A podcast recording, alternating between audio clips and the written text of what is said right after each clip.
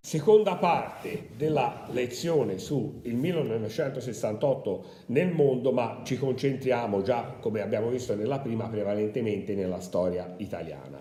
Allora, il 68 abbiamo visto che eh, ha creato moltissime contraddizioni. Finiamo con l'ultima grande contraddizione del 68 per andare a vedere e aspetti che invece poi sono stati letti dalla storia come positivi. Abbiamo visto la lettera di Pasolini, il non fidarsi di questi giovani e possiamo anche vedere una cosa, cioè che la classe sociale, no? leggendo la questione in chiave marxista, che la classe sociale che propone la rivolta del 68 è una classe sociale intanto alta, no? sono quelli che Pasolini chiamava i figli di papà. Quindi secondo la prassi marxista, non può essere quella classe sociale che trasforma davvero. Anche se su questo Marchiuse ha da ridire perché Marchiuse per esempio sostiene che il processo rivoluzionario di chi prende coscienza se è genuino perché no, quindi se uno si è reso conto che nella sua classe sociale vengono commesse le ingiustizie e vuole trasformare, non trasforma dall'alto perché si pone lui in una dimensione bassa, però c'è un dibattito aperto. Poi eh, c'è da, da, dire anche una cosa che è estremamente contraddittoria, questo non so nemmeno se metterlo tra il negativo e il positivo, cioè noi mm, eh, ci ricordiamo una frase di Calon, ministro delle finanze durante la rivoluzione francese, che disse che la rivoluzione la fanno le pance vuote, quindi non bisognava riempire le pance dei contadini quando uno sta bene, non ha una grande spinta rivoluzionaria. Ecco, è sempre stato così nella storia.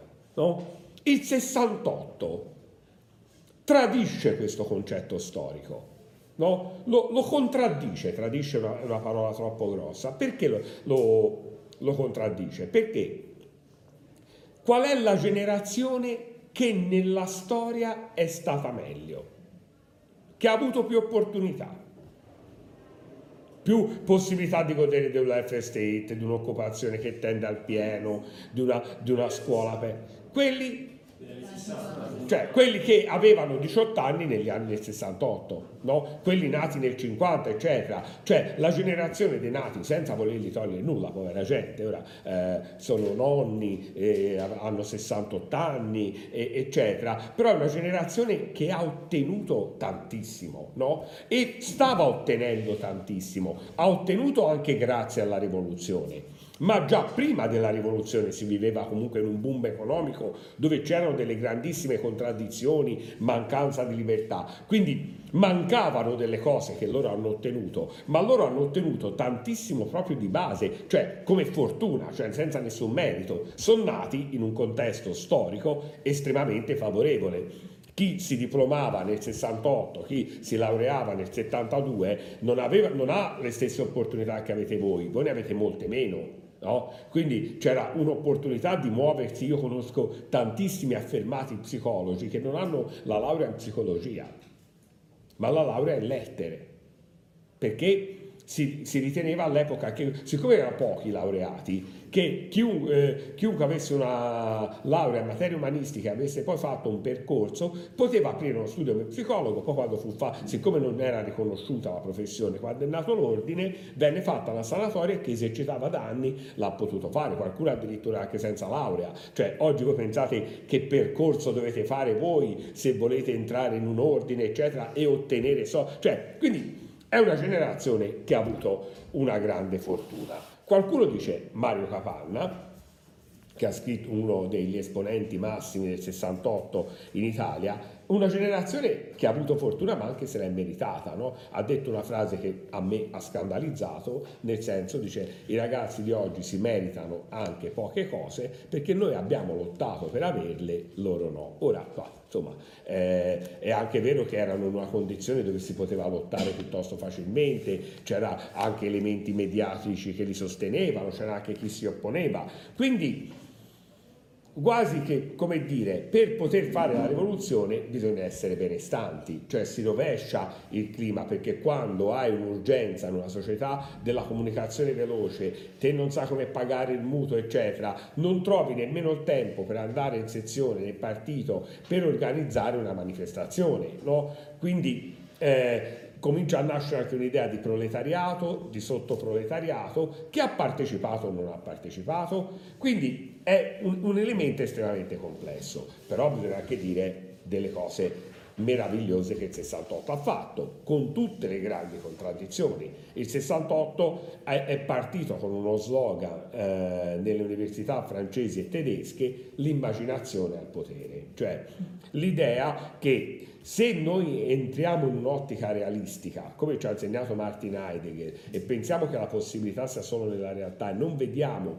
che esiste una possibilità più alta della realtà, noi ci confiniamo all'interno di spazi angusti e non abbiamo una possibilità di trasformare.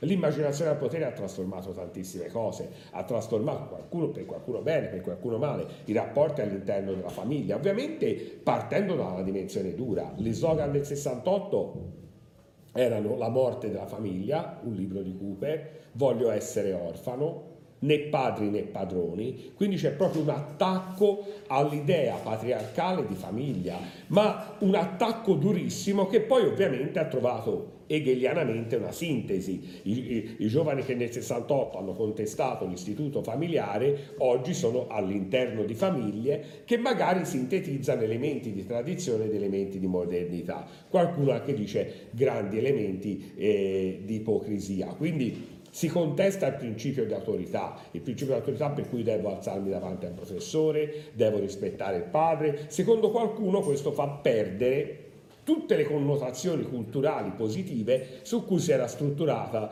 la nostra società. Secondo qualcuno invece è un atto di libertà nuovo e, le, e la libertà è proprio su tutto, eh, sul modo di mettersi i pantaloni, su, eh, di portare i capelli, le acconciature, la libertà sessuale.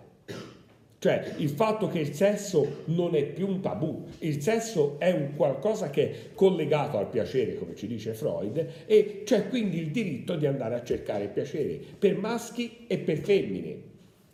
Il diritto di interrompere le relazioni, il divorzio, il diritto di essere padrone del proprio corpo, l'aborto, che ovviamente sono tutte conquiste che vengono molto dopo, cioè eh, l'aborto del 78, il divorzio del 70, però è in quel clima culturale che viene l'idea proprio del protagonismo anche della persona. Quindi c'è anche un elemento eh, di nuovo contraddittorio. Da una parte è un, è un, grande movimento di sinistra, dall'altra valorizza l'individualismo, valorizza eh, anche una dimensione di globalizzazione e non più mondializzazione o internazionalizzazione, che sono termini completamente diversi perché l'internazionalismo è un concetto marxista, la globalizzazione è un concetto che poi viene preso da liberali da capitalisti per avere più vantaggi, l'universalismo è il nuovo concetto francescano di Papa Bergoglio, no? perché a volte si confondono questi concetti di l'internazionalismo, globalizzazione, universalismo, vengono visti come,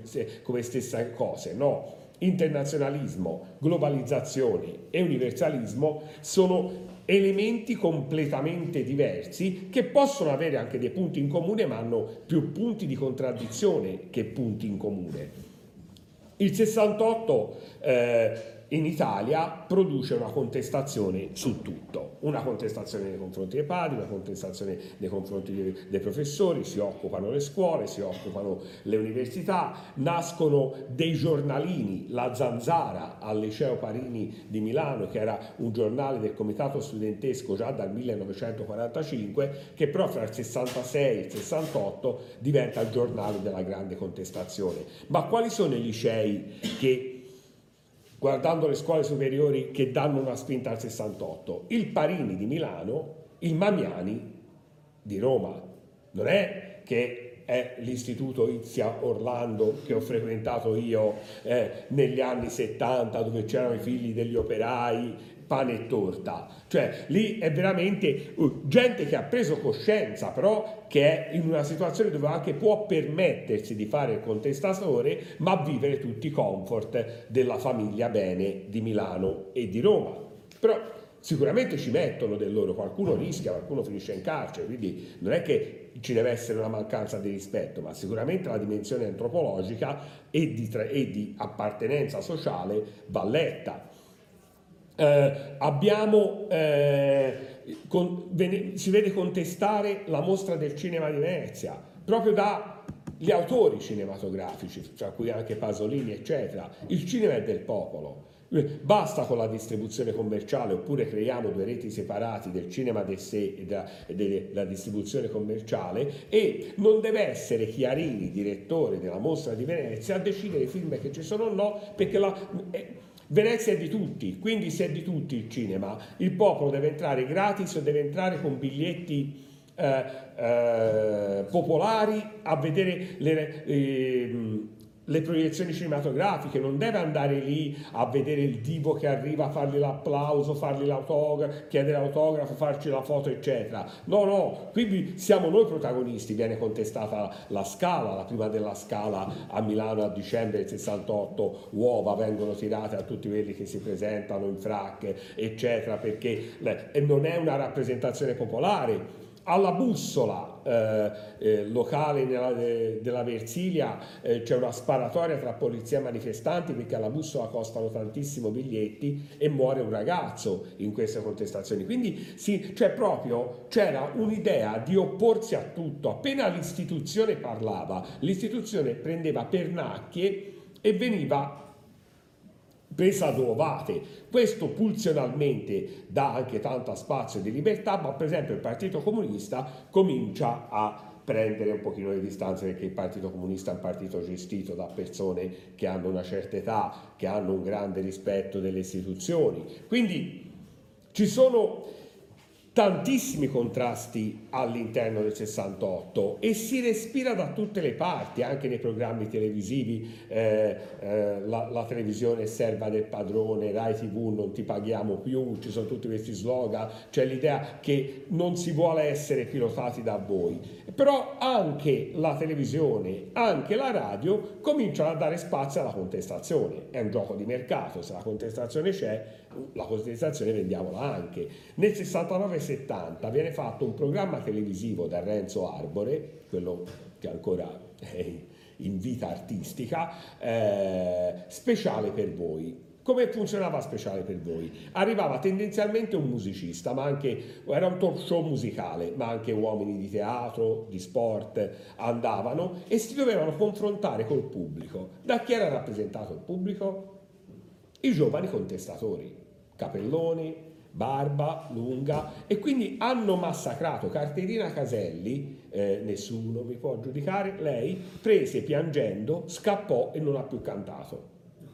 Da quanto fu massacrata per dire ma te, te, guadagni cantando nessuno mi può giudicare nemmeno tu no? eh, eccetera Se, agre, Claudio Villa andò quasi allo scontro fisico con un giovane del 68 lo stesso fu difficile per, per, Lucio Battisti che anche lui da lì decise di non frequentare più gli ambienti televisivi, solo per qualche anno continuò.